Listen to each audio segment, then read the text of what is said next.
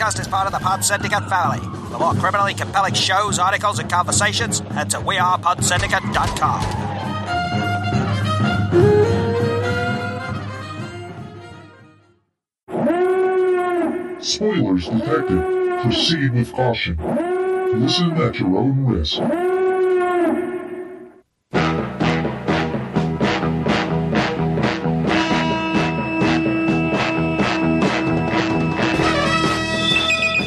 Great hall of the Justice League, there are assembled the world's four greatest heroes, created from the cosmic legends of the universe. Superman. Wonder Woman.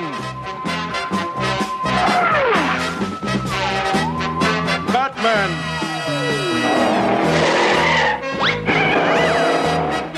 Aquaman.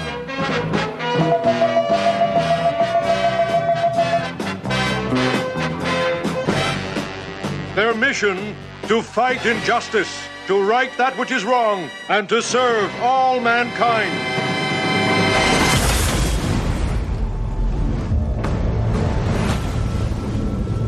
This world is divided.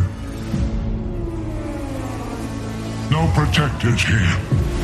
No lanterns. No Kryptonians. It will fall in his name.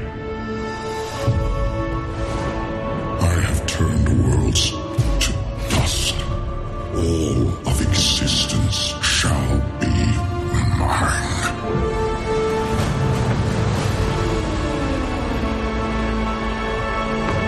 I don't care how many demons he's fought and how many hells. He's never fought us united.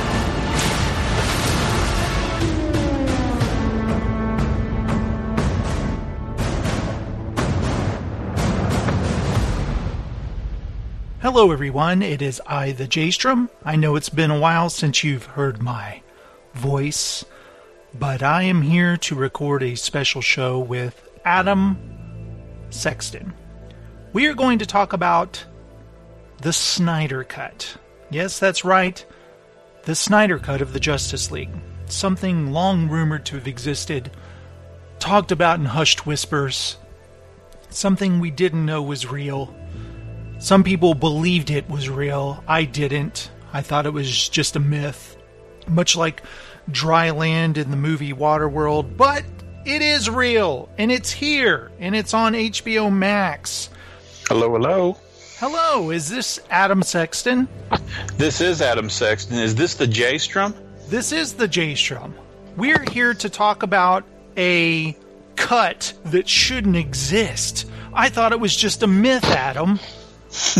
I thought it was So did many other people. I thought it was just a fanboy's dream. A film like this just has so much baggage on it that there's never just one thing that's attached to it. It's it's it's many many different things. It's either the franchise that it's a part of, or it's the version of the movie that we received. What was it back in 2018? I think was when it was released in theaters. I think it was 2017, wasn't it? 2017 or 2018. Either Oh, way, you don't believe me? uh, we got one version, and then there were reports. uh, it- I mean, the, the whole story, the whole story on this this this movie is just uh, like I said. It's got a whole lot of baggage, and then over the years. Fan support has come out, and Zack Snyder, uh, whenever he he's often talked about a, a version of his film that was never finished. I'm excited for fans to get to see this giant four hour movie that's completely singular to their investment. If you followed the first two movies, this movie really kind of takes you into a completely immersive scope and scale. The fan community has sort of risen up demanding this version. Well, because of the promise I've made them over the course of the two other movies, it has created this movement that said, we need to know how it ends. I can remember us talking about this uh, on the podcast. If you had told us that this was going to happen, none of us would have believed it.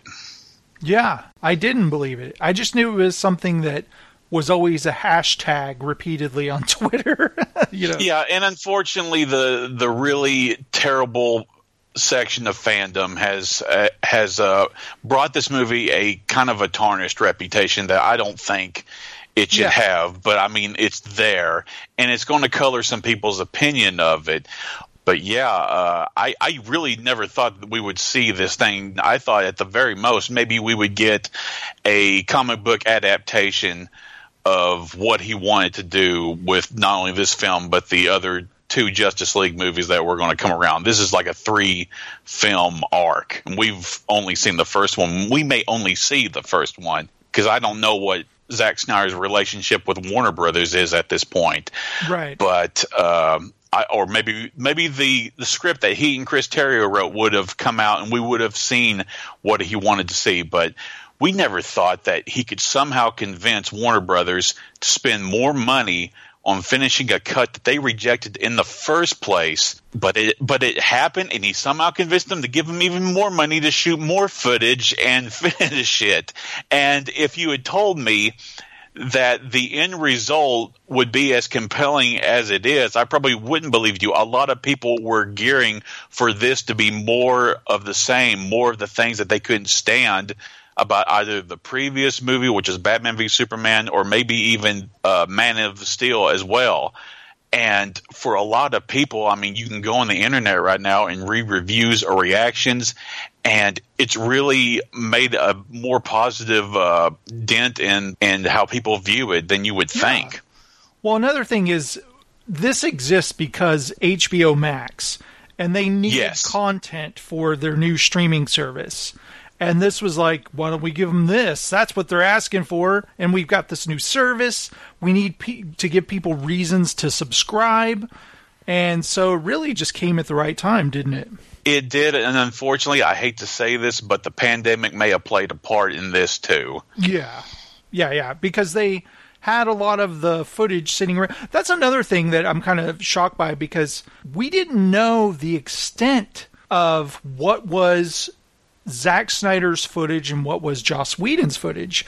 And it's so interesting to watch it now and go, oh, that was Joss Whedon's footage. You know what I mean? And Yes, we. I mean, not until that Vanity Fair article came out. What was it like back in January or or December? Maybe it was January, where some people could say they could watch the movie that Joss Whedon took over with and could tell what writing was his and what looked like his. We didn't realize that instead of like bringing it to the finish line, Whedon rewrote and reshot of it. So r- roughly an estimated 20% of what Snyder actually did ended up in that theatrical cut. Do you remember me telling you there's one moment in the film that made me uncomfortable and I just knew that was Joss Whedon? Do you remember what that was? That I said now Not off the top of my head, no. I said the scene where the Flash falls on Wonder Woman, kind of in like in a a weird kind of it's supposed to be a sexually awkward way, like he just fell mm-hmm. on her like that. And I was like, now that I know Joss Whedon is a creep, that was his scene there, wasn't it? And now when you watch the Snyder cut and that's not in the movie, you're like, I knew it. Joss Whedon was like, this will be funny. Let's put Wonder Woman in her place. Uh, yeah, yeah, and, and there really there is no. It's so out of place too because there's no kind of tension set up between the Flash and Wonder Woman at all. It's just this weird, out of place moment, and I guess it could get a chuckle, I guess, out of an audience member or something. But I mean, it's really just not necessary. I, Yeah, and, like and hey, that- this nerdy guy and- falls on a beautiful woman. So entertaining. And it's kind of part of the problem of what we can now recognize in that theatrical cut that's there's just an emphasis on gags that are thrown at a wall whether they stick or not. And it just feels so dishonest. And I remember sending you guys a voicemail about what I thought about it. And I, I kind of liked it at the time or maybe I was just relieved that we got a sequel that followed through Batman v Superman because we were because I was in need of closure to this story. I knew it wasn't done. I guess I was happy. It had some it had some moments with it, but I couldn't shake the feeling that something was really amiss. Something was missing, and I, it, to my memory, you at the point either just didn't care or was interested in something else. So, uh, so yeah, you try to try to watch it right now, and it just hurts to sit through. My I remember my first reaction to the film was that damn that third act was a hot mess. that it looked like them just on a soundstage. Like I could picture them all standing in just a giant green stage and just things happening around them. It felt like a damn mess, you know? Yeah, and I just kind of just shook my head about it. Like I I don't know what to think about this movie. Like I do I ever want to see it again? I don't know. And I, I think I have only seen the whole film that one time in the theater, and I've seen maybe bits of it when it was on, you know, HBO or whatever. But mm-hmm. I never sought to watch it again. And uh, what's so funny? Thank God that goofy mustached Superman is gone forever, you know? Because, God, that was weird. I did want to say this Danny Elfman's score is no longer in the film because they needed an entirely new score, right? Because Yes. the movie's much longer and there's new scenes. And they got uh, Tom Holkenborg, who's also known as Junkie XL. Uh, I've made fun of his name before, like, uh, just kind of like, hey, everybody wants to be a film composer. They dream of this, and you, they're like, okay, what would your credit be? And they're like, I'm Junkie XL. Uh, apparently, he's matured a bit, and now he's Tom Holkenborg on his on his credits. But uh, I thought his score was uh, really, really good, and I did not Yeah. miss the Danny Elfman score at all. no, Also, do you remember in the uh, Danny Elfman version when they showed Batman there at the end, they played the Batman theme, yes, like the Keaton Tim Burton Batman, and that was obviously, hey, let's throw a bone to the fans. You know, it felt tacked on, and it felt like it didn't fit to me because Right. it's not the, The- the- same Batman. The whole movie now feels soulless, and it's it's an attempt to try to please everyone, and it just pleases no one. Why did Warner Brothers lose so much faith in Zack Snyder? because Batman v Superman did not gross one billion dollars like they thought it would, and that was also mostly due to uh, negative reaction to the movie. I mean, the movie clearly has its fans, and I'm one of them. But I completely understand why some people just uh, just couldn't get past it. How the movie depicts Batman and Superman is still a sticky sticky uh, argument point with a lot of people. I mean, they have they have strong feelings about how these characters should be represented in film, and to have a movie where it makes them feel like they don't care about the lives of of human beings or that they're dour. I mean, I've got this whole relationship about Batman v Superman that I've thought about uh, since the last time that uh, I was able to get on an episode with you and Steven, and we gave our reaction. We had a Batman v, v that. Superman reaction episode. At that point, I had only seen the movie once, and I liked it, but I couldn't help but feel that there was a lack of uh, coherency. Uh, especially in the plot details. I mean, you, but uh, but I was also kind of, just kind of wrestling with what the movie was trying to say at that point, and I guess I needed some time and it's and it's one of those movies like say the like the Matrix sequels that in order for me to actually get to like them, I would need to revisit it. I would need to read or interact with others on the internet to to see what they thought of it and only through those two things did was I able to figure out where I felt with the movie. And then the three hour cut came out and you've got a story that makes a whole lot more sense, but it also just seems to take its time. But basically, I've got this this whole theory about why Batman v Superman turned out the way it did and why people reacted the way they did it, and it's kind of easy to forget that most movies uh, can be tied to the time period to which they were released. And I've got this whole spiel that I've kind of rehearsed in my mind. So if you want to hear it, I, I can tell you to you right now. Go for You it. You ready? Yeah. Okay. So Batman v Superman gets released, what, four, five months into 2016? It's a general election year. And Donald Trump is one of the presidential candidates. You've got a billionaire who is clearly xenophobic, clearly doesn't like immigrants, and he shows signs that he is paranoid, insecure, and impotent in more ways than one. What is the story of Batman v Superman but the story of two billionaires who conspire independently of each other to kill an immigrant because the immigrant makes them feel insecure, paranoid, and impotent. One billionaire course corrects, but doesn't do it uh, enough to in order to save the life of the immigrant. The other billionaire goes to prison for his crimes, but goes knowing that he won. He got to kill the immigrant. The immigrant dies defending the only home that he's ever known, and the people don't realize that they've lost their protector until he's six feet into the ground. That does not make for feel good entertainment. yeah. But but as drama, I, like many others, found it to be absolutely delicious. Here's the thing that movie that I just described was not the movie that they were selling. Right. Not since the Ang Lee version of Hulk have I ever seen a movie marketed as one thing and then ultimately revealed to be another.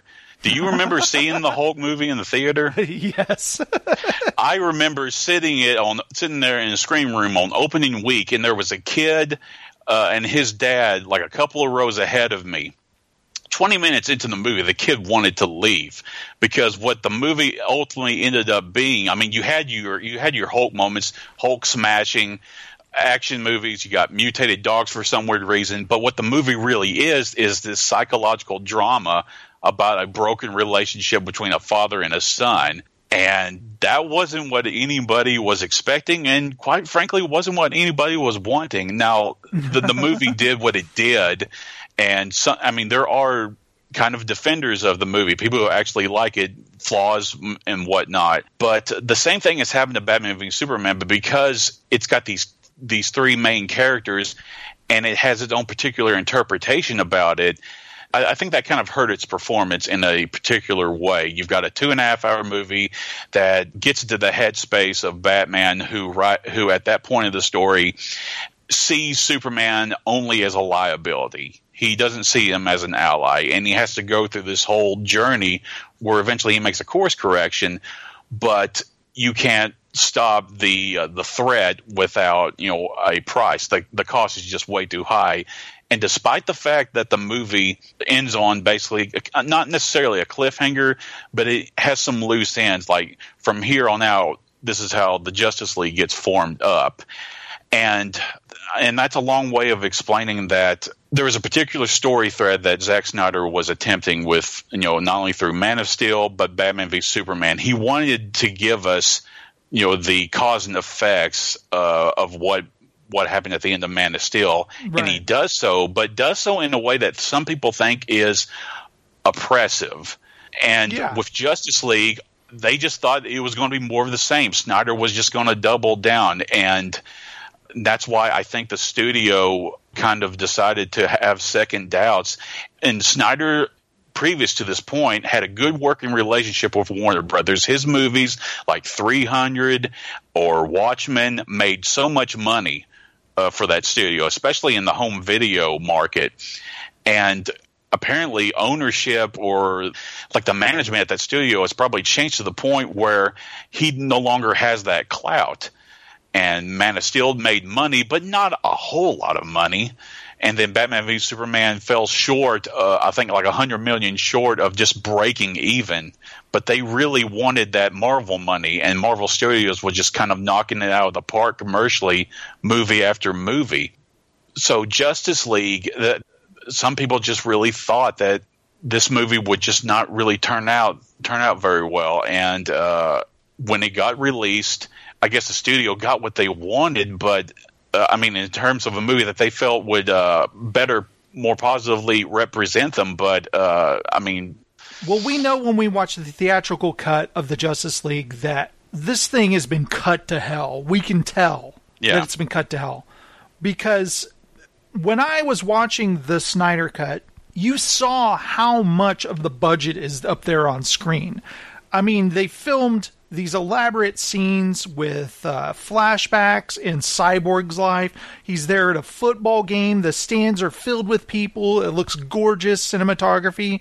You know that they spent a lot of money on this. And the fact that that's not even in the theatrical cut, like how much money they threw away there. Uh, Warner Brothers just couldn't get out of their own way trying to fix this when they should have just like, hey, we put all of our stock in Zack Snyder. Let's just continue that way because choosing to screw it all up and uh, messing it all up didn't help anything.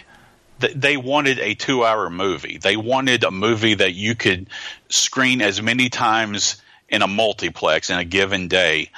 And if you did that, then Yeah. you could sell more tickets that way. But that, that gamble just never really works. I mean, it's not the first time that a studio has cut a movie down just so he could have a short running time in order it Right. to sell more tickets.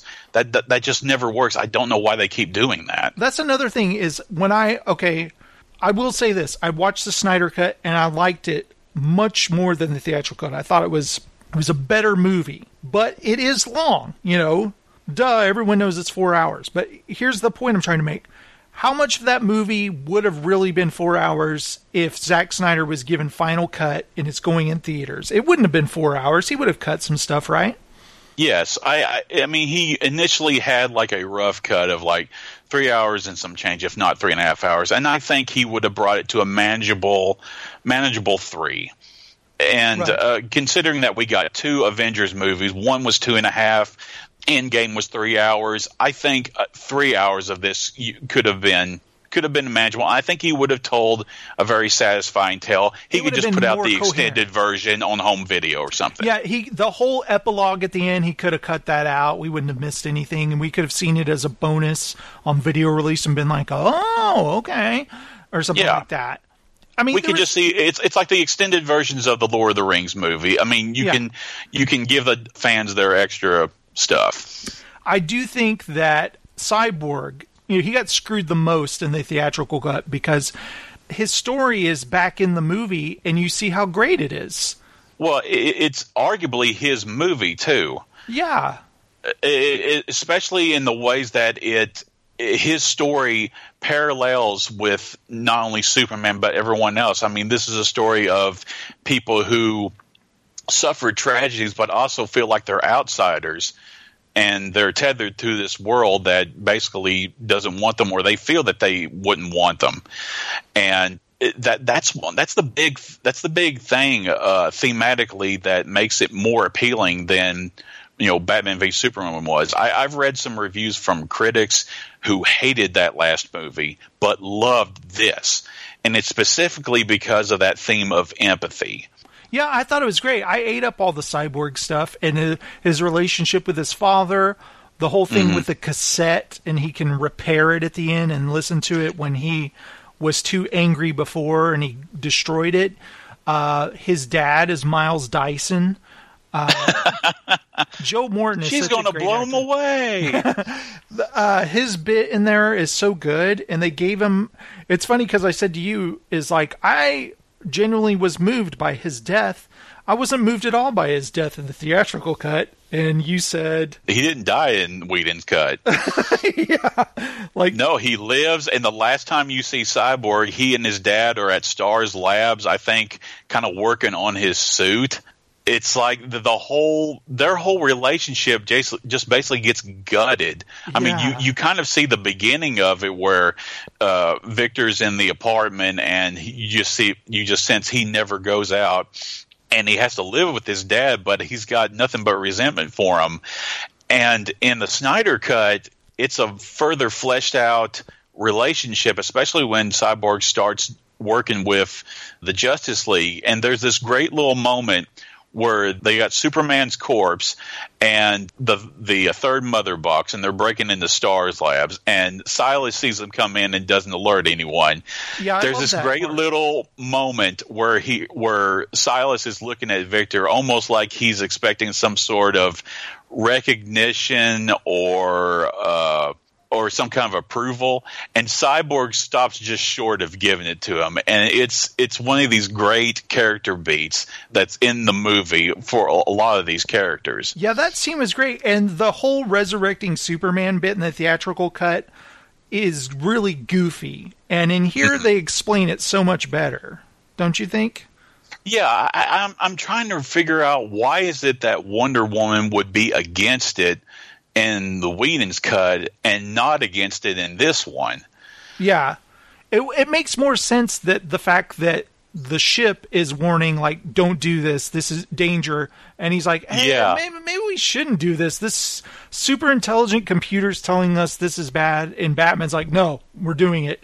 And it's just like it's warning us again. And it's just like maybe we shouldn't do this. He's like no we're doing it. That made more sense than just like i don't i don't remember the theatrical cut what is wonder woman saying in that scene In the Whedon's cut, resurrecting Superman via the Mother Box is mostly Batman's idea because it's almost making the argument that he's trying to absolve himself of some guilt of what he did in the previous movie Right. by resurrecting Superman. But the idea comes from mostly everyone. Everyone's like Flash says, everyone's thanking it. Uh, It was so And, great uh, that Cyborg had a little holographic image of Superman there. Right, right. And I, I guess that this was Whedon's half-assed idea of trying to create conflict by having Wonder Woman and Bruce clash over this idea, and and also to give her some kind of a story where Batman accuses her of, uh, look, you've got all these gifts, but and you've lived for all this time, and this is the first time I've even heard of you. I mean, what's your what is your problem? And it's just such a half-assed kind of uh, conflict to put between these two characters, Yeah. and watching it play out in Snyder Cut, you realize this this isn't necessary. It, it's a it's a risk. They know it's a risk, but they're but it makes sense to take it. Speaking of that whole moment where uh, Flash is gearing up to make his run, so he can generate enough energy to ignite the Mother Box and revive Superman. You've got Aquaman saying, "Oh, this is a bad idea." You've got the ship's AI going, "This is a really bad idea." You've got Batman saying, "Batman saying, no, we're doing it." Wonder Woman is. I- need to watch it again, but she's not exactly protesting or anything. She's just kind of waiting it out, and Flash is already, you know, kind of committed. It, it- you've got this great buildup of tension through all these different viewpoints, and then the whole scene goes together. Uh, it, it it's just so better constructed and better executed it really in the. Snyder and, Cut. and you know why Batman wants to go through that because he knows they're totally screwed without Superman. Yeah, like there's yeah. no This this this trying. isn't. It's not about necessarily absolving his guilt. He's not. He's not running away from it. It was so funny when the movie begins with the sound waves of Superman's cry, death cry, Yeah. going, "Rah, rah," you know, like all throughout the world. And I was just like, what, what is going on? But then you realize the boxes now know that the protector of Earth is dead. That's Yeah. what that whole point was. When they talk about the fact that uh, the reason the boxes came to life is because Superman died, that's when they know that it says right there that no one's afraid of them, no matter how powerful they are. It was Superman who would have protected them. Mm-hmm. And that's why uh, they need to bring him back no matter what, which I thought was great. What did you think of the Martian Manhunter reveal? Because uh, I okay, there's a part where you know we get to visit Lois and she's uh, mourning the death of uh, Superman, and Clark's mom comes to visit her and tells her she needs to move on and all that. Then it reveals it's not even her; it's the Martian Manhunter. And I wrote you immediately. I was like, Martian Manhunter? Like what?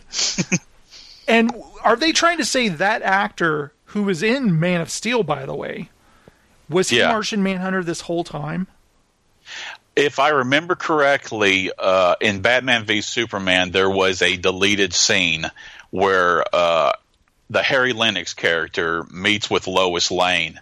Uh, she's trying to, and in the in the even in the three hour cut, this was cut, but she meets with him to get information about crime scene evidence that it was either in the uh, the desert sequence at the beginning of Batman v Superman, or it was like a piece of kryptonite or something. She was trying to figure out if there was any connection between Lex Luthor and all this. And after she and Harry Lennix characters meet and they depart ways, he turns like around a corner and then reveals himself to be Martian Manhunter. So I, I guess Snyder decided maybe we should reveal this guy in the next movie since we've got the the league coming together. He always had it in mind. It wasn't tacked on, basically. Yes. Now I can't say for sure whether or not Snyder had that planned for Lennix's character in Man of Steel. I just I've only known about the Batman v Superman connection.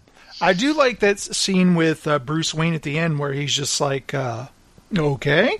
you know, he doesn't like have a, a, reaction like, whoa, an alien. He's just like, all right, okay. Well, it's good to yeah, have somebody else on board. After, after everything he's seen, he's probably cool with it now. Yeah, he's just like, wow, a Martian? Are you kidding me? He's just like, well, that sounds about right. Like, look, man, I just had another vision where it's I'm in the apocalypse and I'm with uh, Mera and Deathstroke and Joker for some weird reason. Oh, Superman's about to wipe us all out. Ugh. Yeah, that's another thing is uh, when the movie did finally end and we got the epilogue, my brain was like, wait, wasn't Jared Leto supposed to be in this? Where is he? and that's, you know, right when he shows up. Now, I will say this that scene just gave me kind of a like, similar to when Bruce saw Martian Manhunter, I was kind of like, okay. you know? yeah. Because we never know if that I, those ideas that Zack Snyder have will ever come to fruition. We don't know if they're going to go that way at all, you know. I would say no. There are supposed to be three Justice League movies. The the movie that he's teasing up is just the second one. I can't see it happening. So what makes this cut even special is that Snyder is not only able to resurrect the cut that he had in mind, but he's also making his little swan song. Like maybe yeah, like he's moving he's moving on from the DC films universe like say Drew McWeeny, he made his review of the movie, and near the end of it, he says, "I'm happy that Zack Snyder got to do this, but I want him to see other things. I want to see Army of the Dead. I want to see him make that Excalibur remake that he's always dreamed about making. Of this, this kind of feels like uh, his little parting gift. Yeah, like this was his." Goodbye, everyone. This is what I had planned. It's never going to happen, but I'm glad you get to see this. In any endeavor, to be supported is an incredible thing, you know, especially supported by this incredible fan base. They've really taken the movie to heart. And so there is something really satisfying and fun for me bringing these amazing fans a movie that they wanted to see. Yeah. And it, it ends it as satisfying as it ever possibly could be. I mean, he remade this movie in the wake of the passing of his daughter, uh, Autumn, who committed suicide, and that that loss and that feeling of trying to live when you've lo- lost a loved one really also fuels how this movie looks and feels, uh, especially from a story standpoint. And it, it's a it's a far more poignant movie than you you expect it to be. You know that whole third act is so much better. The fact that the cyborg is so important for what they have to do the mm-hmm. fact that we get to see him inside the mother boxes and how it shows him his his parents. That would never work in Whedon's cut because we wouldn't even know who his mom was because we never got to see her. That stuff is very poignant. But also the fact that uh, we get to see the Flash fail and then fix it. His, yes. In the third act of the Whedon cut, it was so apparently he thought to add let's add this Russian family who's trapped in their house. I hated this. And let's have the Flash pushing them in their pickup truck to safety. Like, how is that a better idea? Yeah, why, why did Whedon think, you know what would make this third act better? What if he and Superman had this weird kind of rivalry? Yeah. How is that a more compelling idea than Flash having to tap into his his special ability in such a way that he has you know he has to reverse the ending of the world, and it's so. It's a far more scene- satisfying moment. The effects in that scene are so well done too. They convey what's happening so well with the ground returning as he's running. I thought that was really well uh, established, like well imagined. That scene, and uh, I think the addition of having Darkseid in the movie, I thought added some cool gravitas. Yes, I know it's all CGI, but still, it made him look like he's going to be a scary bad guy that they would have to tussle with eventually. And it kind of showed that Steppenwolf is really just a punk ass who they had trouble with this guy. Just imagine what any what uh, it's going to be like dealing with Darkseid, you know? Yeah, especially when it's been established that what the the big weapon that Darkseid wants, which is the anti-life equation, is on Earth, and if he if when he gets a hold of that, that's what allows him to take over the Earth and to make Superman his slave. Yeah, what is the anti-life equation anyway? Okay, so in the comics, and I forget which storyline put this forth, it's basically a formula that, if weaponized, you can basically uh, take over the free will uh, of any sentient being. So that's So- how, like in the visions, Superman is being controlled. Yes, yes. Darkseid uh, wants to get a hold of the anti-life equation, weaponize it, so he can rule over Earth and basically rule over Superman. In the Plan Three film arc, and what happens in the second movie. And this could all change, and this is also reportedly what happened. So don't, I mean, take this with a grain of salt. Basically, the nightmare apocalyptic vision that Batman has been having actually comes to pass in that second movie. And basically, Darkseid takes over the Earth, but then leaves it to take over other planets because he's trying to remake. He he thinks of himself as a god and wants to remake the entire universe in his own image by basically conquering all these planets. And Superman basically becomes this evil dictator of Earth. Right. i, I gotta say, I don't look forward to Superman always needing to be saved. You know what I mean? like every third act, they finally get him back. He kicks the bad guy's ass, and hey, everything's good again. And that would become tired after a while, don't you think? you would need to to write a story in which y- you take Superman, which is a really overpowered character, and somehow raise the stakes enough that you know he he he won't be treated as the the Deus machina. He won't be treated as the plot devices that fixes everything.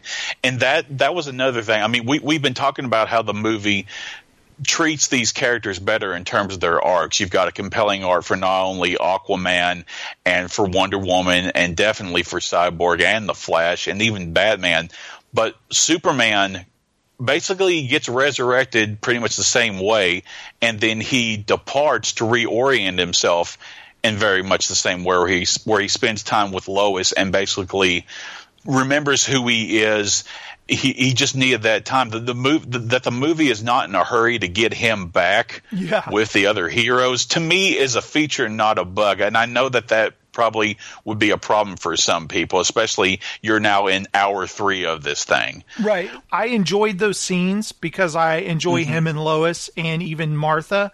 I enjoyed that. Diane Lane is great in that role. But at the same time, Yeah. I was like, dude, Superman, come on, hurry up, okay? dude, Yeah. the fate of Yeah, the loved world is waiting on your ass. Come on. Right, right, and, and you basically know that, that how it's going to basically turn out. What but that's a that's another his- thing. I mean, you kept talking about how the action scenes, especially in the third act, looked a whole lot better.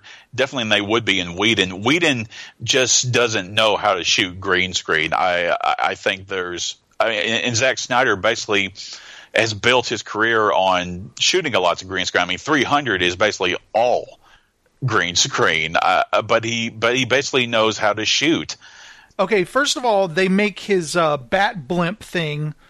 Uh, he hasn't been able to get it work ever. Him and Alfred have it, and Cyborg fixes it because it wants to fly. I thought that bit was cool.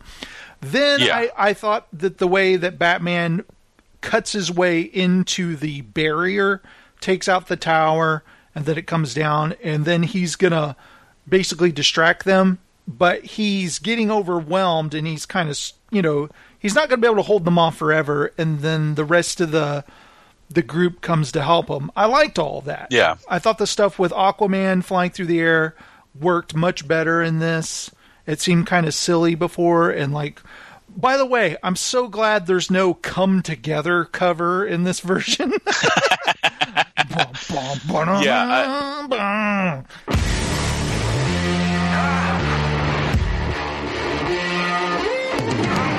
we don't need that. Yeah, I- yeah, I love. I especially love that one moment where it freeze frames and you get all of them in their little poses, like Yes. it would be in a comic book. Yeah, that was good.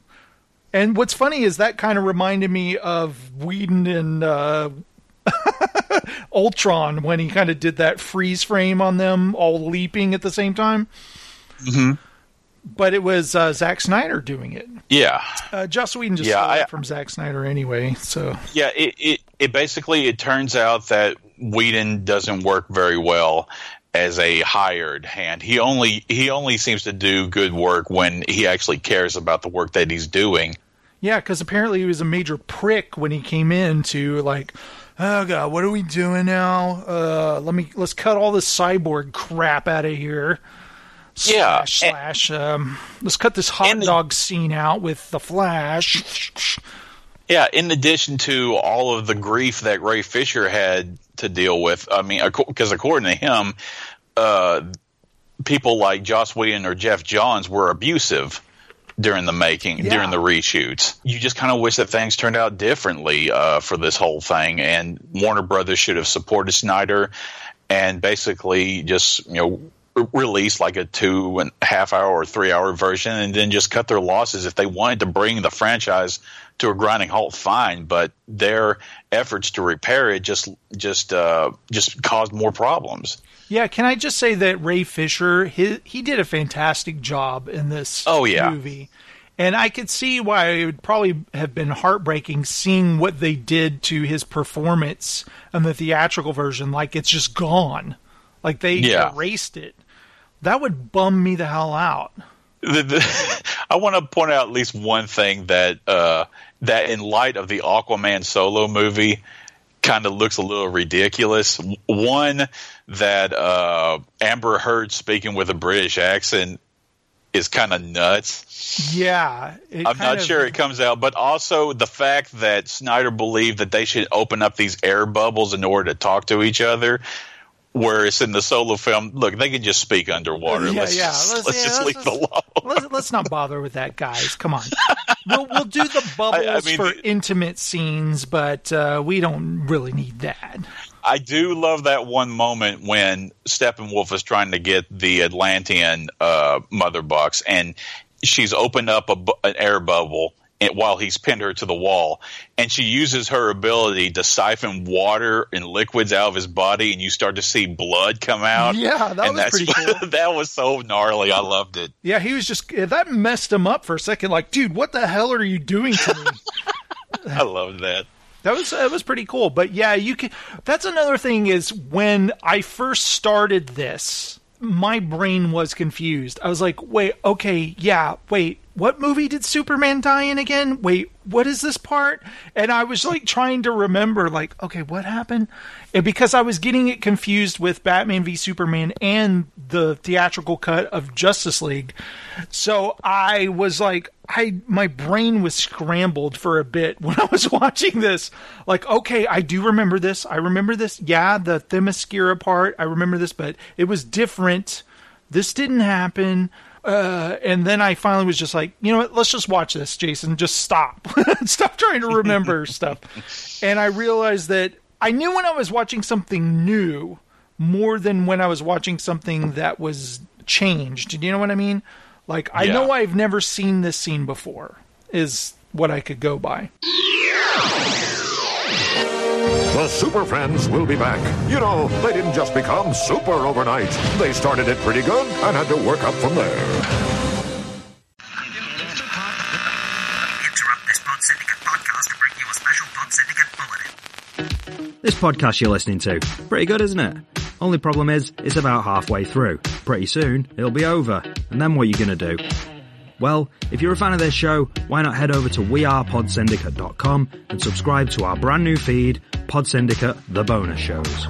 Every week, your hosts from Beyond the Neon, Chinstroker vs. Punter, Entertainment Landfill, Film Bastards, His Film, Her Movie, and What's on Tap will be dropping bonus shows right onto that feed. These shows might be collaborations and crossovers, or they might be archive episodes, interviews, one-offs, and other treats from across the Pod Syndicate network. So, prepare yourself for the inevitable disappointment of this Pod Syndicate show ending by heading to wearepodsyndicate.com and clicking on the bonus shows. We now return you to your regularly scheduled Pod Syndicate podcast. Coming from the farthest reaches of the universe to challenge the worst villains on Earth are the most powerful heroes ever in the Battle of the Superpowers Collection. Superpowers figures with power action, each sold separately. There's no power to build. Squeeze them, they've got power action like Superman. And Batman. Here comes Hawkman. Watch out for Brainiac's power action. And each comes with a mini comic. The Superpowers Collection, Superman, Batman, Brainiac, Hawkman, and other figures with power action, each sold separately, new from Kenner. Um, hey Hannah, you know I think you really can't beat a good rewatch of a TV show. Would you agree with that, love? Oh, yes, I would. Marvel's Agents of S.H.I.E.L.D. I think during, you know, global pandemics, storms, all of these things, it's quite nice to just sit down and burn through something that you've seen a million Absolutely, nothing like a binge watch. Star Trek. Babylon 5. Because you could sit there for hours looking at serial killer documentaries. Absolutely, uh, that doesn't make you a weird person Uh, at it all. doesn't. Yeah, you could watch documentaries that all seem to be about women killing men. Love you, darling. You could put off watching Daredevil for the 30th time. Harry Potter. But really, you can't be immersing yourself in the warm jumper of a rewatch of a show or A a franchise. beloved A franchise. beloved franchise. Lord of the Rings. Twin Peaks. From VHS compilations recorded off television with the ad breaks, cut out of course, to DVD box sets of Sex in the City and, I don't know, Smallville. Farscape. Quantum Leap. To giving up finding new content on Netflix and just having a comfort trawl through Star Trek The Next Generation or Parks and Recreation. I think that we can all agree There's a lot to be said for that. you can't beat a good rewatch. So, with that in mind, join Hannah. and Mike from Chinstroker vs. Punter as we burn through some of our favourite franchises and share our immediate reactions to each instalment in both spoiler and non spoiler sections. To do that, do a search for the Rewatch Project with Hannah and Mike on Apple Podcasts, Spotify, or whichever your favourite podcast provider may be, or go directly to anchor.fm forward slash rewatch project. We are proud members of the Pod Syndicate family of podcasts.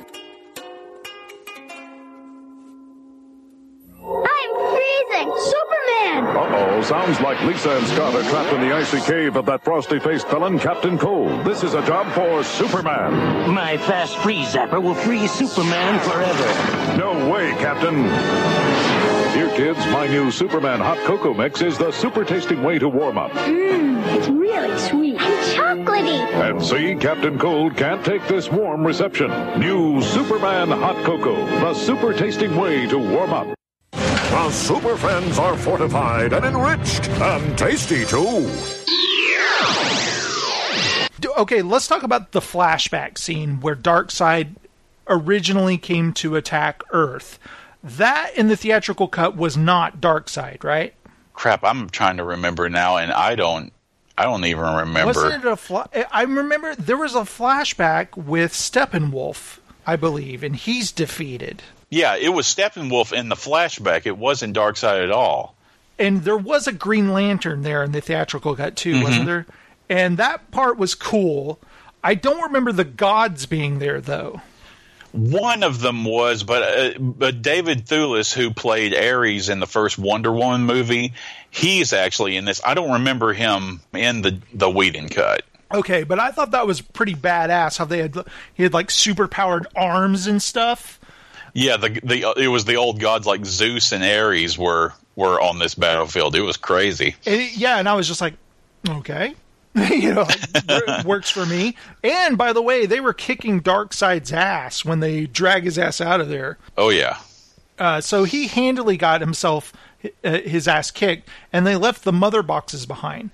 Now, this is the part I didn't understand was did Darkseid not remember where the mother boxes were and they'd been searching them for them for years or did they know they were somewhere on in this galaxy but they just needed them to come to life and ask oh, you call for help or something?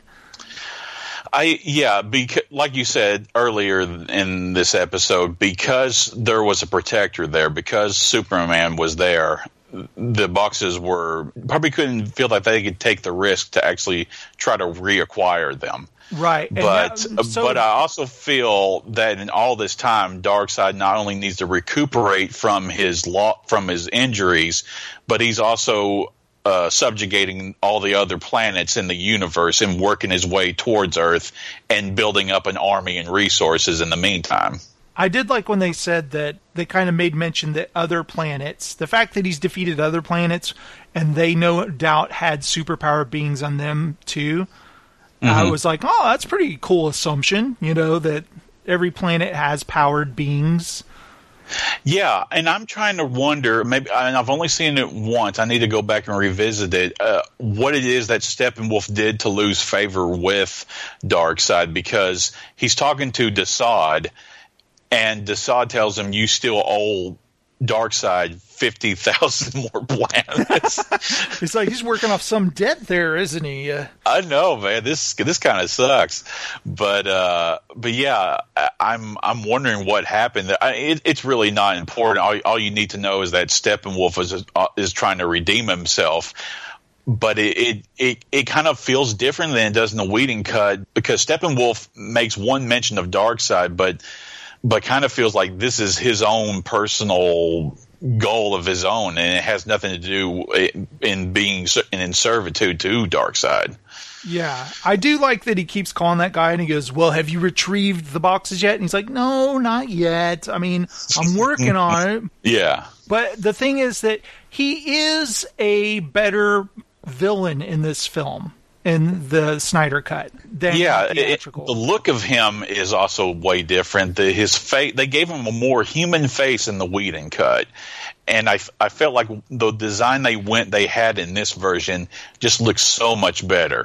It's been really fun to put the original Steppenwolf back in the movie.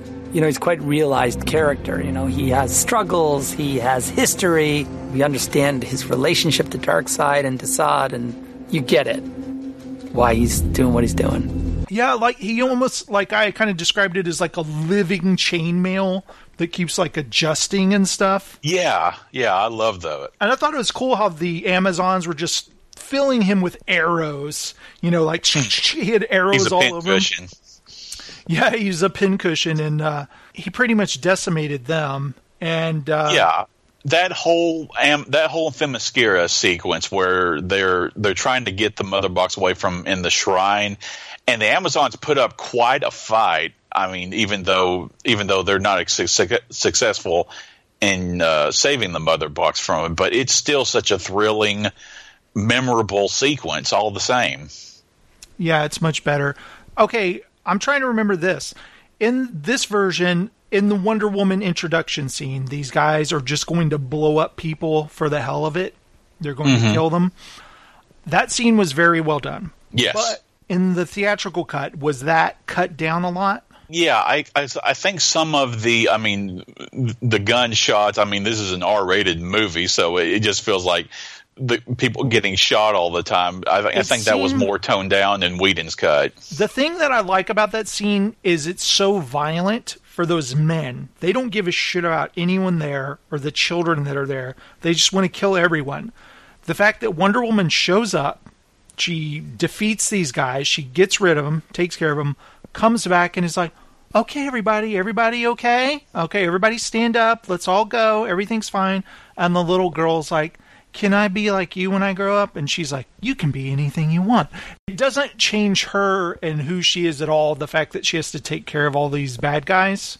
Yeah. She's still like who she is. Was the scene with the little girl, was that in the theatrical cut? No, it wasn't. Because I liked that a lot. Yeah. I felt a little twinge in my heartstrings when the little girl said that.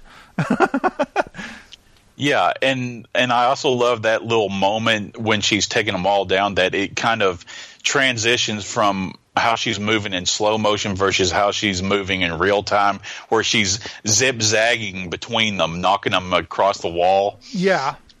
I love that. I will say this: I'm I'm getting tired of the. Uh.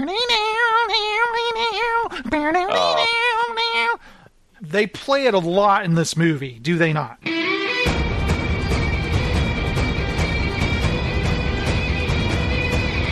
When it's necessary, I would I would argue. But what I was making fun of was the. Uh, it wasn't that music. It was the. like whenever they show anything Amazon, they're like, "Okay, cue up the lady." Cue up the lady. I just thought that was funny. Yeah. Uh, speaking of which, uh, you remember when uh, Bruce Wayne and and uh, Aquaman first meet, and then he does the thing where he's you know disrobing before he goes back into the ocean and and takes off, having Yeah. rejected Bruce's offer, and the, these three ladies start singing this what sounds like a funeral dirge or something for no particular reason, and I was wondering. I, I, I don't hate it. I don't wish it was cut. I was just wondering what the point was. I was thinking this. For years, he has shown up and given them food. He's kind of like their savior. So they kind of herald him as like this, you know, a god that he is. And they all basically kind of worship and thank him. So when he comes, they're blessed by his presence and he brings them food and then, or fish. and then he leaves again and there he goes and i also like this the fact that that scene is so subtle i totally expect him to go like in the water and like explode away but instead you don't see him go and all you see is a ripple of water left i Yeah. thought that was really well done Yeah, Bruce Wayne gets distracted for a little bit, then he turns around and wow, he's not even there. yeah because when you expect it to be like right through the water and go holy shit! I mean he's fast. But instead no he's just gone. And you know the later on they have the moment that's i will say this. Okay i want to say this real quick because i was really turned off by this but i've come around because Mhm. this film when you watch it on hbo max it's in full screen for lack of a better term it has black bars on the left and right side of the screen but when i realized this when Zack Snyder filmed this for the giant version of IMAX, the giant square screen you get at a major IMAX theater, right? Right. Everything you're seeing in that square is what he shot. Nothing is being covered up by black bars. It's all there. So the fact that that is all him and what he wanted you to see, okay, I'm like, okay, I think I understand where you're coming from, Zack Snyder. My main uh, gripe with it is like, in this day and age, we should have a choice to watch it how we want to watch it, which is to fill up our entire screen, you know, film it in widescreen. All movies are shot in widescreen. There should be a version of this in widescreen. Maybe there will eventually. I don't know. But maybe not, because uh, if Warner Brothers didn't gripe about that, because they gave him final cut, right? They said you can do whatever you want. This is yours, and he's like, I'm putting this out in uh, full screen. Then we will never get this in uh, widescreen, will we? Uh man, who can say? Did it bother you for very long, or did it bother you at all? It it really didn't bother me at all. I mean, of course, I'm I'm a little I was a little taken aback at first. You don't expect to see a recent release looking like this. Uh, I mean, ex- unless it's a movie that's directed by someone like Kelly Reichardt. A lot of her movies have that aspect ratio, the four three IMAX ratio, for lack of a better term. Uh, but I've watched plenty of like silent movies on my TV, so I'm I'm kind of used to it in that respect.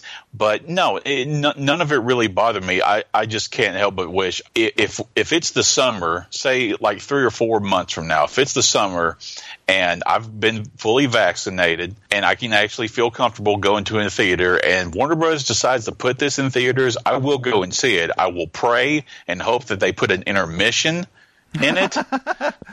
but I will go. I will go and see this. Yeah, I would definitely. You know what was funny is I kind of had a game with myself when I started. I was like, let's see how long before I have to pee. Because if I was in a theater and I started watching this, and I'm not kidding, it was probably like 25 minutes in. I was like, ah, this isn't fair. I have to pee already. But, you know, I just had lunch. Come on, it's not fair. you know, but I totally would have gotten up so many times hearing this Me too. theatrically.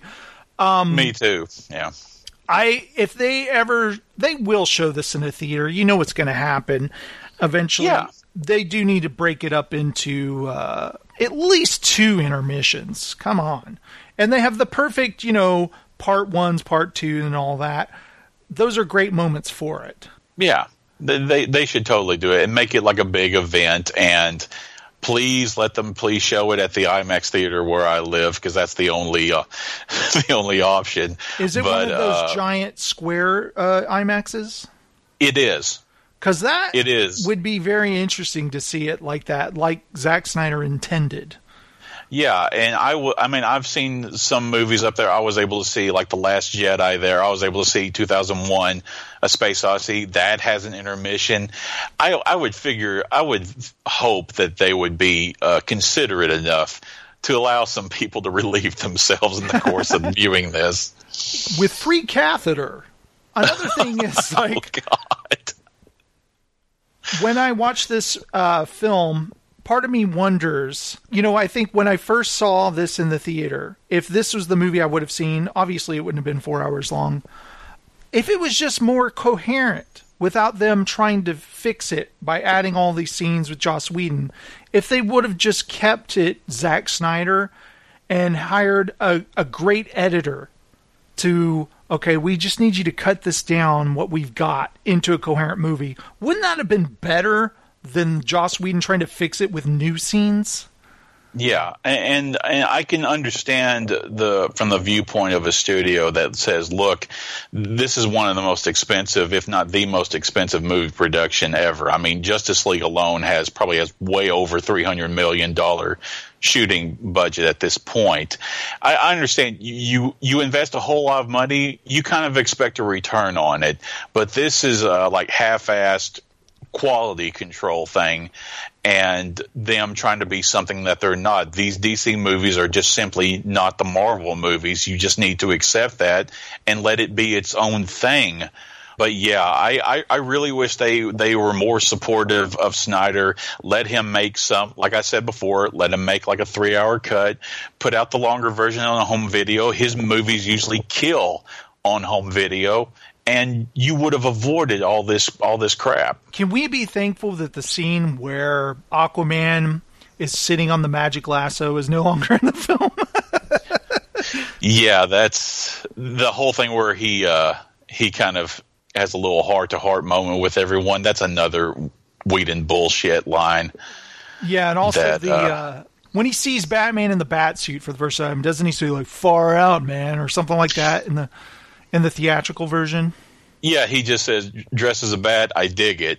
Yeah, dig it. Humor shoehorned in to try to bring some levity to it. Although there's there's plenty of levity to it already. It, it just you just can't avoid the fact that the Snyder cut is far more sincere, far more empathetic, and doesn't need to try so hard to win its audience over. It it has the courage of its own conviction, and that's one of the things that uh, I respond heavily too.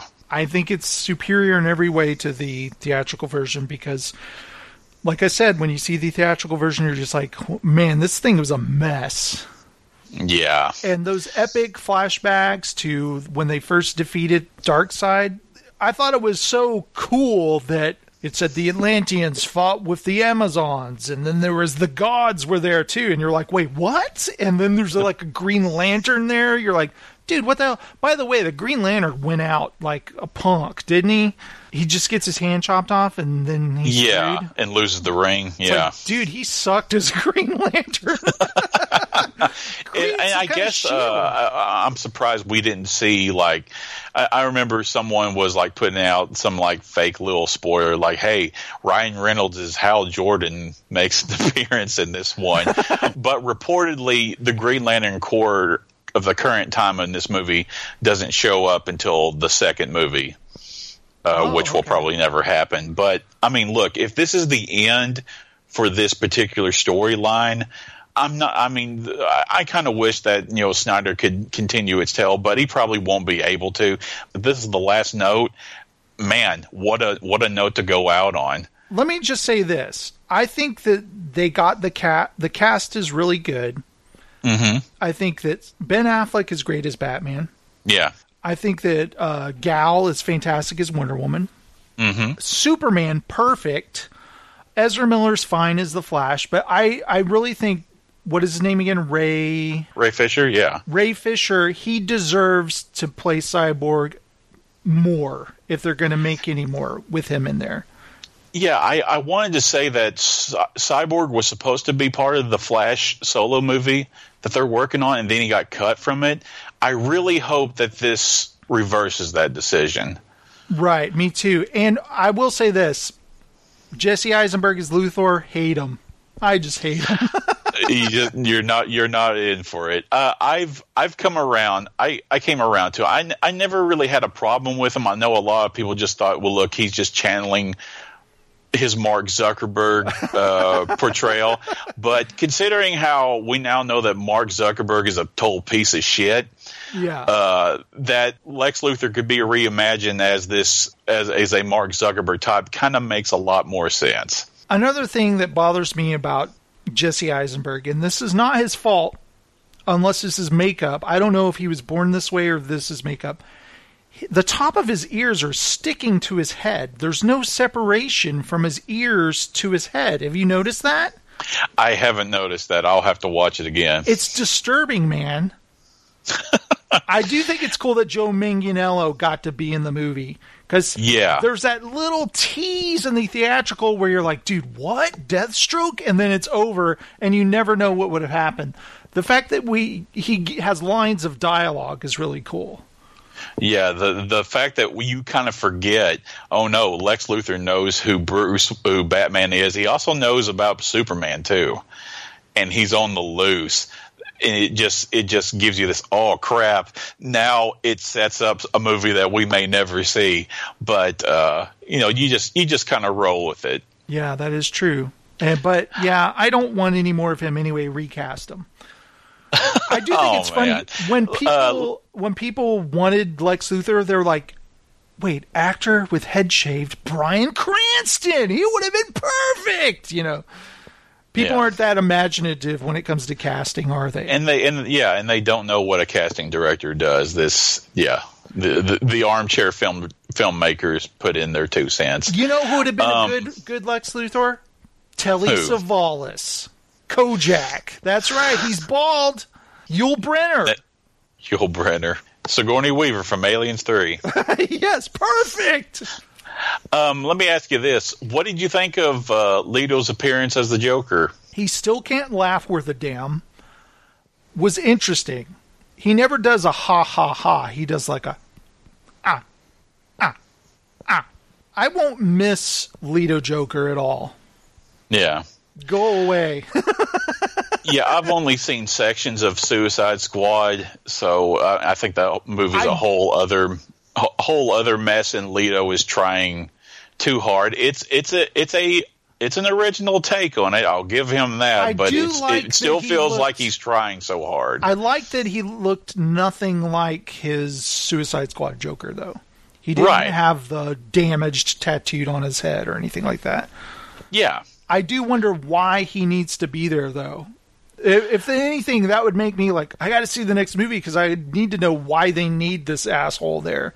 Because they've determined Batman is willing to kill. Why hasn't he killed him yet?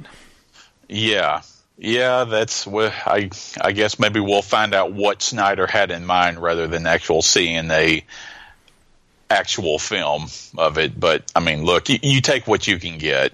Yeah, I just the idea of an evil Superman or he's being mind controlled. Part of me doesn't want to see that Mm-hmm. because I know it would really suck.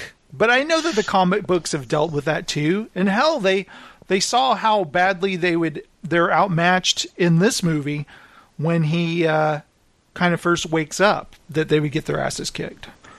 Yeah, and I I- I still loved uh, that moment in this. Uh, uh, fortunately, made the Whedon cut. The moment where he's restraining Cyborg, Aquaman, and Wonder Woman. Flash tries to flank him, and Superman can see him coming. I still love that moment. But uh, there is a tweet I need to show you, and I don't know if you've seen it on your own timeline, where someone had compiled the two takes of Gal Gadot saying Kal El between the Whedon version and the Snyder version, and they're wildly different. Oh, interesting. Yeah. And I also liked how uh, the Snyder Cut basically handled s- Batman and Superman. Basically, uh, Superman coming after Batman, I should say, when he gets resurrected, plays differently. Where he doesn't pick up Batman by his by his neck, takes him up into the air, and gives him the line from BVS. You know, can you bleed? And Yes. uh, I like. Yeah, I that- loved the uh, the power absorbing gauntlets. You know, they set that Mm-hmm. up where like, oh, these will. There will be a reason he has these later, and the fact that Batman isn't. He's not there to fight him because there's no point in even raising a fist to Superman. You know, he's just gonna stand there and try to like, hey, we need you, Clark. Yeah, and Su- and Superman in this version, he's not up for talking with him. He just all he remembers of this guy is that he tried to kill him last time he was alive. Yeah. he just sees a threat. I did. What did you think of uh, at the ending? Steppenwolf has his axe. He's about to hit it down right on Cyborg, and Superman appears, and he just goes, "Not impressed." Yeah, that kind of reminded me of mediocre, you know, from Mad Max. But Superman's like, yeah. not impressed, and then he goes, and then the, destroys his magic axe, whatever the hell that thing was. What did you think of the whole black Superman, the outfit? I like that outfit, and I can I can remember the whole death of Superman storyline back in the early '90s when that was when killing him off with Darkseid was big, and I don't Wasn't that outfit remember all of the storylines, but I thought it was a really cool looking co- uh, costume. Yeah, that's what I was saying. Wasn't that outfit basically a tribute to that comic?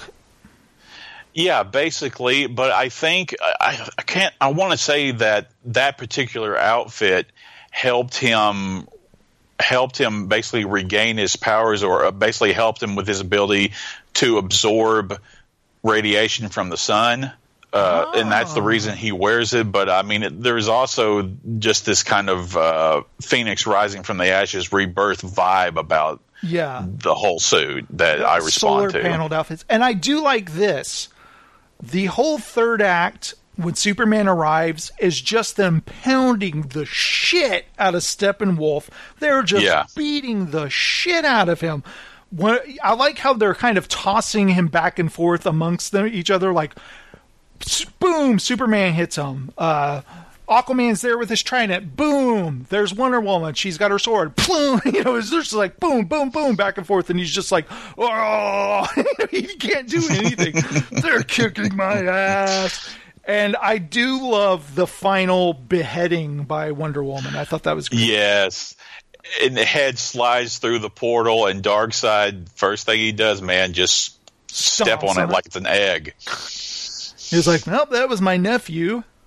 Have you seen? I think it's so funny that do you see like a woman character standing there, like a CGI woman? Uh, I forget who that is. Is that supposed to be Granny Goodness or I, I don't know. I, I I don't know enough about the Apokolips and his minions to correctly identify everyone. Have you sent me the link yet? Oh, of the Gal Gadot thing. This this makes for great audio content, by the way.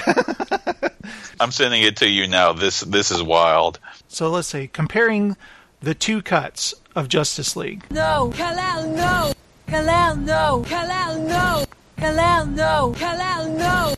Kal-El, no. Kal-El, no. Kal-El, no. Kal-El, no. Kal-El, no. I, I don't understand. I can't discern between either one of them. it, it just seems like the, the first the first version is the Whedon cut, and she just seems to be screaming heavily, like like like she's raising her of voice, but her delivery in the second second version is far more subtle, and she's it's a more calm version of the character. I do like when he shows up at the end. She just says Kal-El, you know, like he's here. yeah, I like when he shows up to Alfred and he goes, uh, "Master Bruce told me you'd come. Let's pray you're not too late because you're taking your sweet ass time, Superman. Jesus." he's like, "Well, you know, I had to, you know, get my head together first, visit my mom." Yeah, I mean, look, look, Jason. I mean, the, the movie gave plenty of time to all these other characters. Let, let Superman give his time too. Yeah, I did like uh, the line that is funny, that gets a laugh every time. It's Zack Snyder's line, not Joss Whedon's, and that is, "What's your superpower?" And he says, "I'm rich." That's a funny line, right? It is. It is. And that was a Zack, uh, Zack Snyder line. I also love that moment uh, when the, the, they first meet Steppenwolf, the four or five, the five of them together, and Cyborg says to Batman, he says, "I thought you weren't real," and Batman says, "I'm real when it's when it's useful." yeah. Yeah, I, I some people uh, have dismissed uh, the efforts of Chris Terrio as a screenwriter, uh, especially in the wake of what happened on Rise of Skywalker. But uh, his his script on this movie is so much better uh, than you you think it would be. I, I mean, it's easy to say, "Wow, this movie's long," because it is, but I feel like I watched a coherent story. There, there's really not much in the way of filler uh, in this movie, and even in the the uh, the moments where it can be interpreted as filler, like Aquaman walking out uh, back into the ocean in slow motion, downing a, a half full bottle of whiskey as he does it.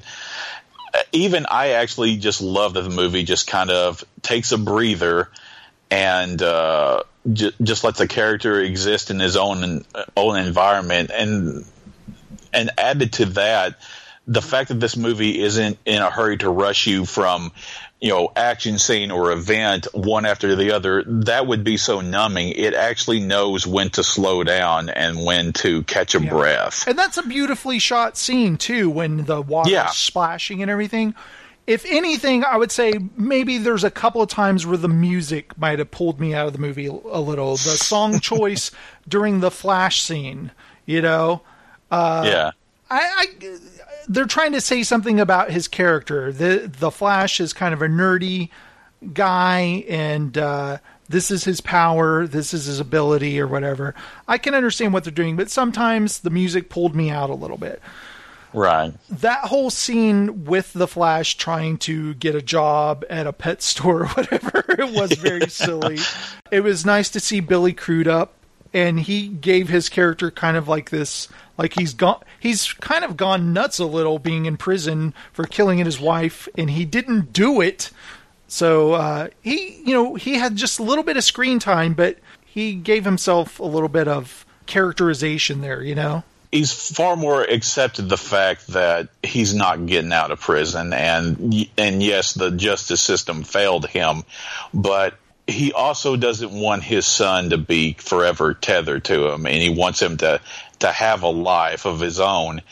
And it's it's a far more compelling scene than it was in the Whedon cut. Also, in the Whedon cut, you had this ridiculous moment where uh, Barry is waiting in line, and a big old tough guy behind him is giving him some gruff, and he turns around and just real quick like draw some crap on his face.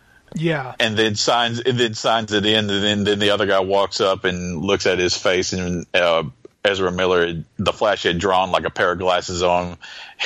the cop at the desk said, "I mean, are those prescription or something?" It, it, it's such a stupid, stupid moment.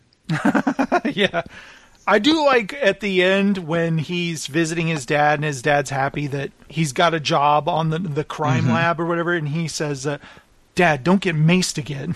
you know, yeah. you're gonna get maced again or something like that because his dad's getting a little too excited.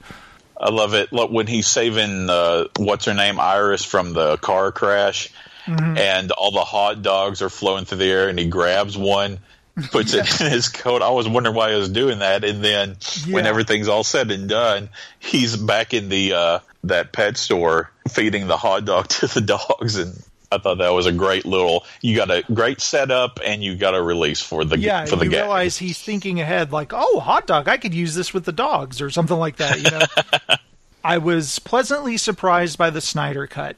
It's a unique thing. I don't know if anything like this will happen again with a film. Maybe it will. Probably Uh, not. I think it's really cool that we kind of see how studios get it way wrong at times, and there was mm-hmm. a chance for us to see the director's original vision. You know, say what you will about Zack Snyder. You know, people I know, some people can't stand him or whatever, but I very much enjoyed to see what he intended to do and to see it done, and I found it entertaining. You know. Yeah. No, I, I, I loved it. I love that we were able to see this cut that actually provides closure to this story thread, uh, linking it to Man of Steel and Batman v Superman. And uh, I, I feel like I can kind of, you know, kind of put this to bed and move on to like whatever whatever obsession I'm now uh, following after this.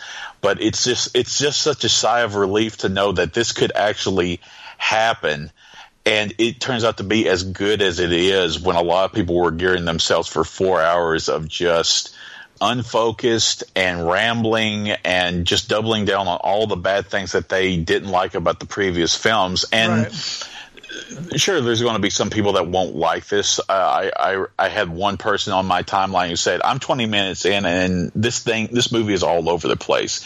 And i didn't have the heart to tell them okay well you should stop watching the movie because it's like this all the way through Yeah, and it didn't But- feel all over the place. It felt like they were checking in with each character, you know. Yeah, and and and look, like I said, some and I've said this many times on the podcast before. Some people just don't know what they want until they've seen it. Then it becomes all that they want. So when you see a movie that zigs when you expect it to zag, it's going to rub you the wrong way. But this is a far more disciplined and focused effort despite its running length and it actually has something valuable to say about these characters. I mean, how else are you going to deal with the story about people who are the closest thing that we have to gods than to give them this shared experience of being alienated from the very world and the people that you're supposed to protect?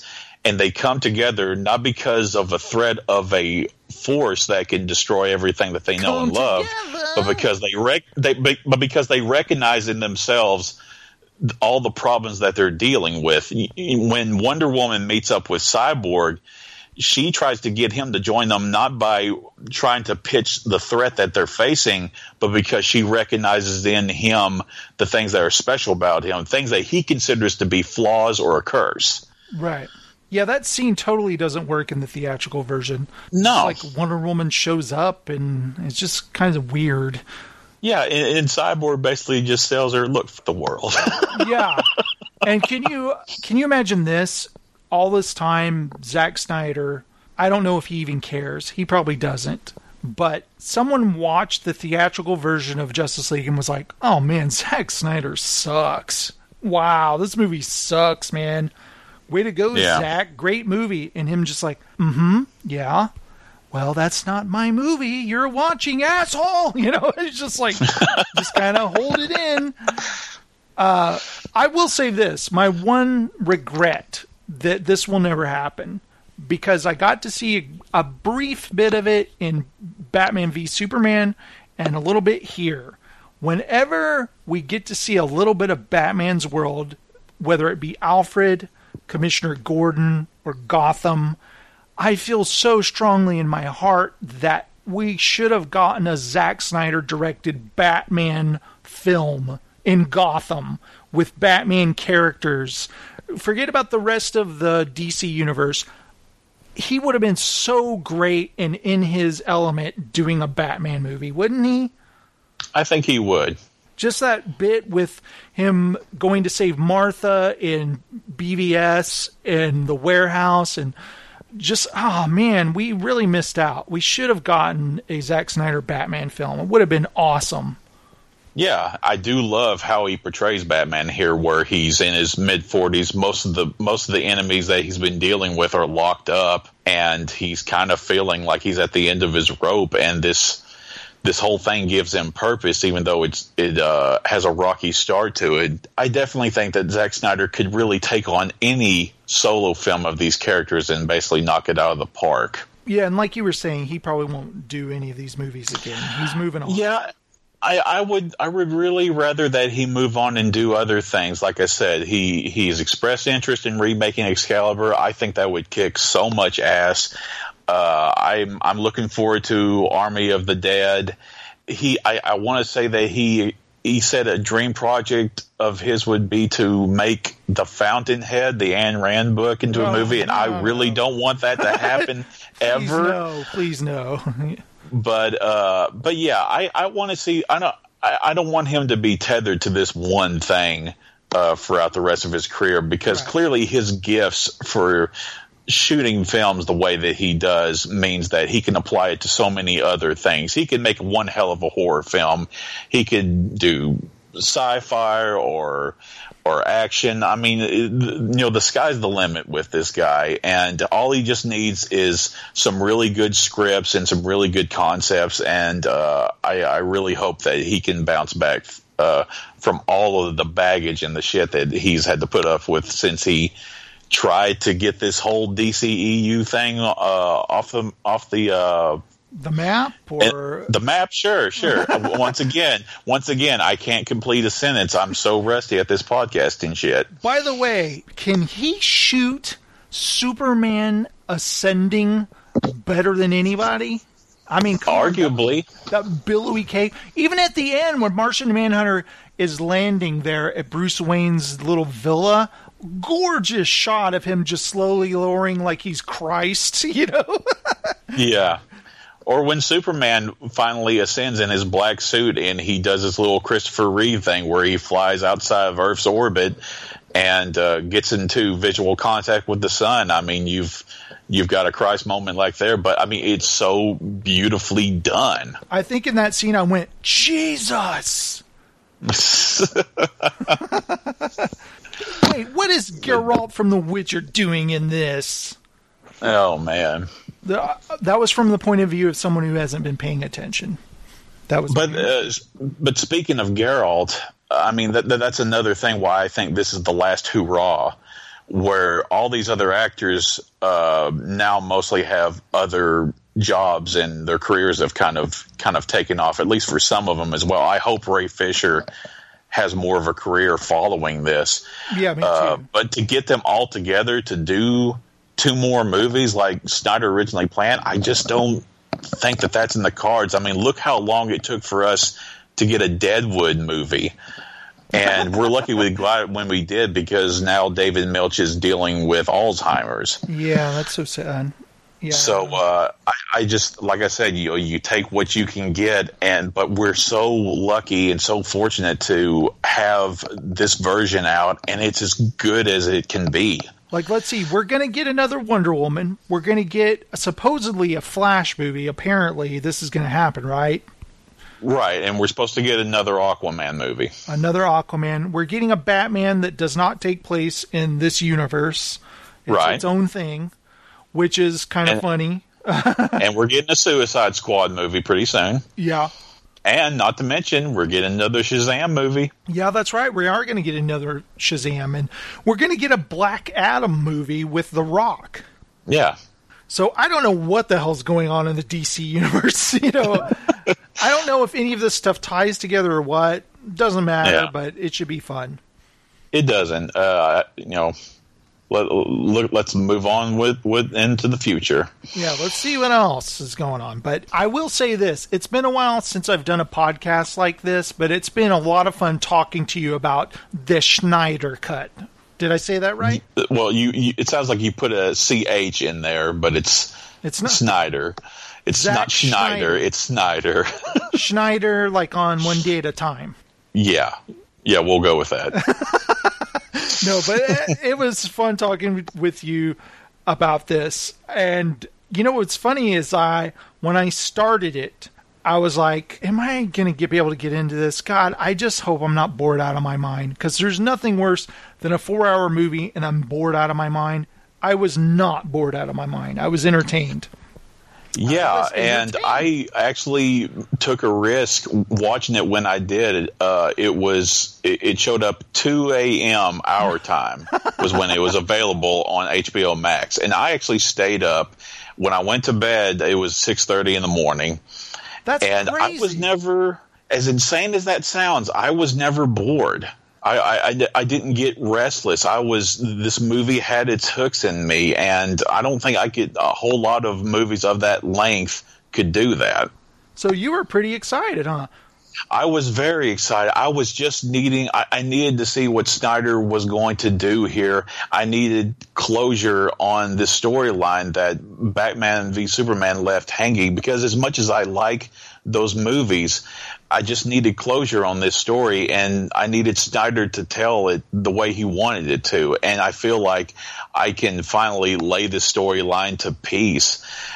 But yeah, I, I just kind of felt like we, I needed to see this happen. So I, I'm, I'm very thoroughly satisfied with the end result and I haven't felt that and I haven't felt that way about a superhero movie since I came out of Man of Steel where I just feel like man they just they just kind of nailed it. Okay, how do you feel about Come Together not being in the movie anymore? Were you I don't miss it at all.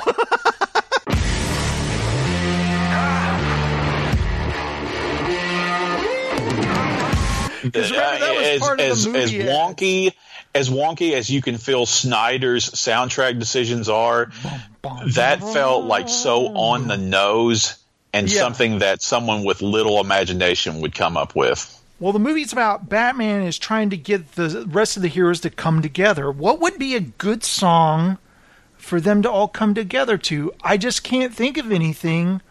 What would be a good song they could come together right now? Uh, anyone have any ideas?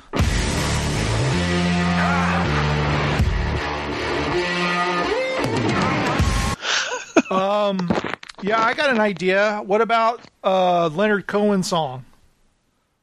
No, that's been played out. We can't do that. Oh, okay. Um, let's see. Does Zack Snyder like Leonard Cohen? He truly does, but I mean specifically, Hallelujah means a lot to him, especially because uh, that was a favorite song of his daughter's. Right, because he it's I remember it was used in the the first trailer for the Snyder cut and people are like, "Oh, come on, Zack, really? You use this in the Watchmen? What are you doing?" And he explained that. And so at the end of this movie there's like a uh, very subtle I don't know who sings it at all. I didn't look, but it's a very, you know, beautiful rendition of Hallelujah at the end. Yeah. And I was like, oh, he found a way to work it in. And then as I was thinking, I was like, oh, yeah, this really means a lot to him. Okay, don't be a dick, Jason. Oh my God, man! Uh, it's been it's been a it's always a pleasure to get together with you, and uh, it's al- always a pleasure to you know hear episodes of your podcast. I know I'm pretty rusty, and this is just something I'm just going to have to get back in the swing on.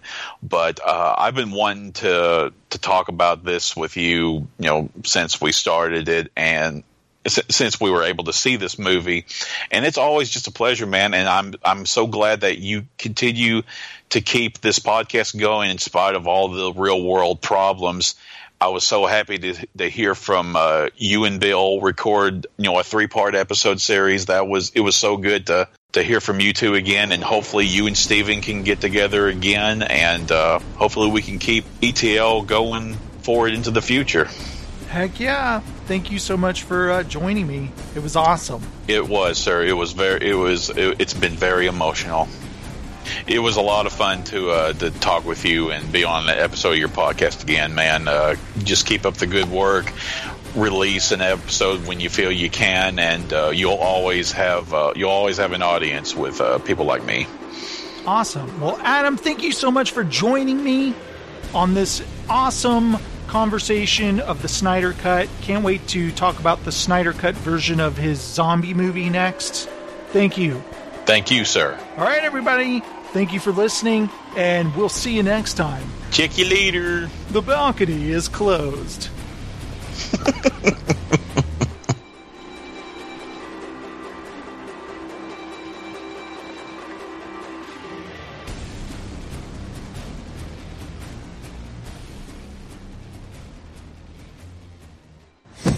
What are your superpowers again?